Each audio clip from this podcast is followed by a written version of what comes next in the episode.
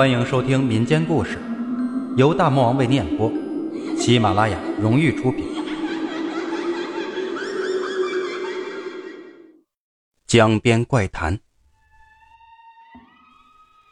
这个故事发生的时候我还小，只记得妈妈当时被吓病了，在床上躺了半个多月。我生长在长江边一座小镇上，八九十年代的时候正是发展工业的时候。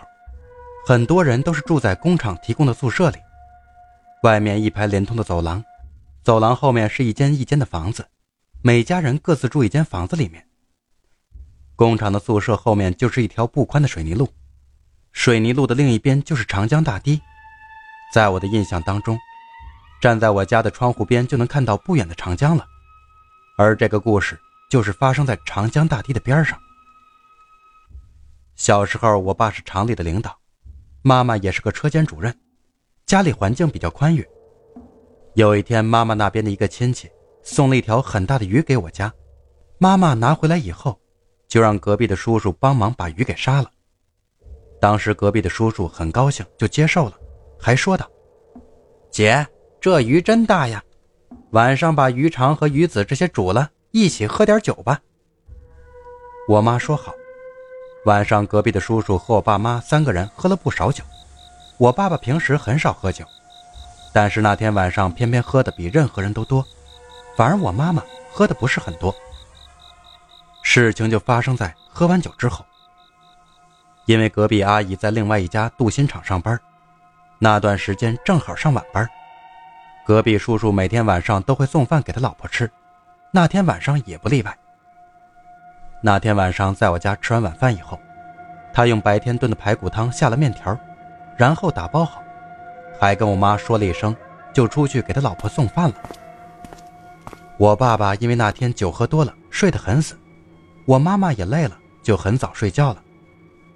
晚上十点钟的样子，外面突然有人很急促的敲门，妈妈被吵醒了，就起来开门，原来是隔壁阿姨。她问我妈妈有没有看到她老公，说怎么没有看到人。我妈妈很奇怪地说：“他不是给你送饭去了吗？”那阿姨说：“没看到人呀。”我妈妈当时喝了点酒，也没有多想，就跟他说道：“那你出去找一下呀，看是不是你们走岔了。”那阿姨也没有再问下去，就一个人出去找了。我妈妈也没有多想，也回头睡觉去了。大概过了一个小时的时间，妈妈又被敲门声吵醒了，还是那个阿姨，跟我妈妈说：“姐，外面好黑，我害怕。”我妈这个时候清醒了一点，她也意识到都十一点了还没有回来，是不是在外面出了什么事儿？她本想叫我爸爸一起出去找他，但是喊了我爸爸几声喊不醒，可能是酒喝多了睡得太沉了，没办法，所以就他们两个女人出去找了。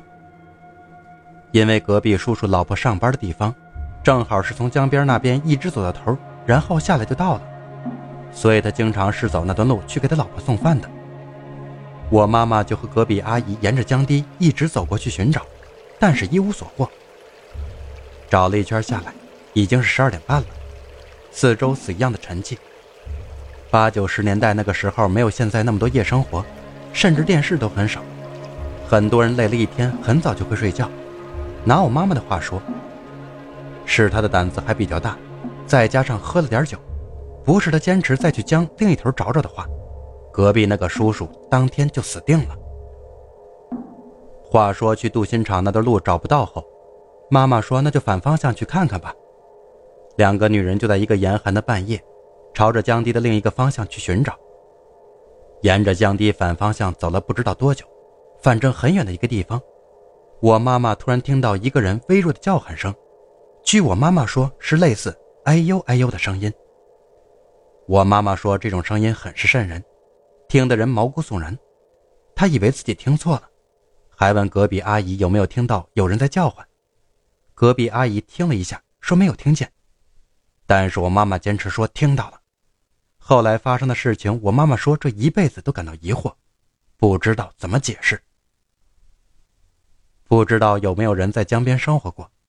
江堤离江水的距离之间有一段泥泞区，也就是江水退潮后露出来的那段区域，全是泥巴，人一踩上去就会往下沉。我妈妈朝着声音的方向看去，就在离江堤十几米、快到江水那个地方，看到一个人下半身陷在泥水里，上半身还在外面。可能有人会问，说当时是半夜，怎么可能会看到这么远的距离？对，我当时也是这样问我妈妈的。她说那天晚上可能是天气好，月亮很亮。很多东西照得一清二楚。我妈妈当时吓懵了好久，她至今都难以置信一个正常人是怎么走到那个地方去的。不过我要给大家说的是，据妈妈说，那个地方确实是有一根很小的铁的抽水管子，可以延伸到隔壁叔叔当时深陷的地方。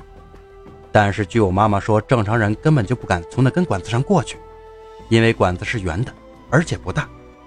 一旦掉下去，就会沉到泥巴里面起不来，而且当时是冬天，谁会闲得没事深更半夜去爬那根管子呀？妈妈和隔壁阿姨看到叔叔以后，我妈不敢从那根管子上过去，看到底是什么情况。虽然隔壁阿姨的胆子还没有我妈妈大，但亲人终究是亲人，她还是咬牙爬了过去。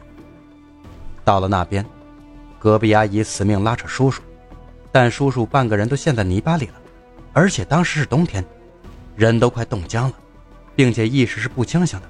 一个弱女人怎么可能把一个意识模糊又不配合的壮汉给拉出泥潭呢？好在叔叔的两只腿被一根不知做什么用的电缆给挂住了，要不然当时整个身子早就全都陷到泥巴里去了。后来是我妈回去厂里，叫了四个男人过来帮忙拉人。刚开始找不到方法，你要知道，全部都是泥巴地。四个男人慢慢从一根小水管爬过去，根本找不到着力点。听说后来又回厂里找来四个大澡盆，一个人站在一个盆子里，才把隔壁那叔叔从泥巴里合力给拉了出来。本来故事到这里就结束了，这个事情也确实是诡异。我妈妈那天晚上也确实是吓得够呛，但是真正被吓病的不是这个原因，是后来隔壁叔叔说的话。隔壁叔叔第二天醒来后说：“那天他在我家和我爸妈喝了酒以后，准备好排骨面，用个篮子装好，就从江堤上面往他老婆的工厂那边走。他说他是清醒的，那时候他还看了看表，是七点多钟。在江堤上走到一半的时候，迎面走来两个中年男人，其中一个跟隔壁叔叔说：‘你篮子里面是什么东西啊？怎么这么香？可不可以给我们点吃呀？’”另一个说：“走，跟我们一起去玩吧，我们那边有好玩的东西。”叔叔就莫名其妙的跟着他们走。后来他突然发现，自己已经到了离江水只有一点点距离的地方了，正要往回跑，两个中年男人按着他的头，一直往江水里按。据隔壁阿姨说，当时从水管爬过去的时候，就是看到他是一种抵抗的姿势。隔壁叔叔的表述已经很恐怖了，但是更恐怖的是他老婆说的。他老婆第二天说，前天晚上第一次来找我妈妈的时候，我妈妈叫他自己去找找。他本来自己一个人出去找了，也是沿着江堤去找她老公，但是走了没多久，也发现一个人在后面跟着他。因为那天月亮很大，他偷偷朝后面看了一眼，跟着他的那个人是一只手抱着头，一只脚好像有点瘸的。他说：“当时他很害怕，就下了江堤，在供销社大门口那里躲了一下，没看到那个人了，才赶紧回去找老妈陪他一起去了。”这个故事没办法解释的是，隔壁那个叔叔怎么会一个人在江堤上朝他老婆工厂相反的方向的？还有就是，他是怎么一个人从那根小水管走到那个被深陷的地方的？要知道，正常人都要用爬的才能过去的。我想用酒喝多了，好难去解释这些的。而且我妈妈说，她那天晚上送饭的篮子始终找不到，附近都没有。好了，今天的故事就讲完了，点赞订阅不迷路，小伙伴们，咱们下期不见不散。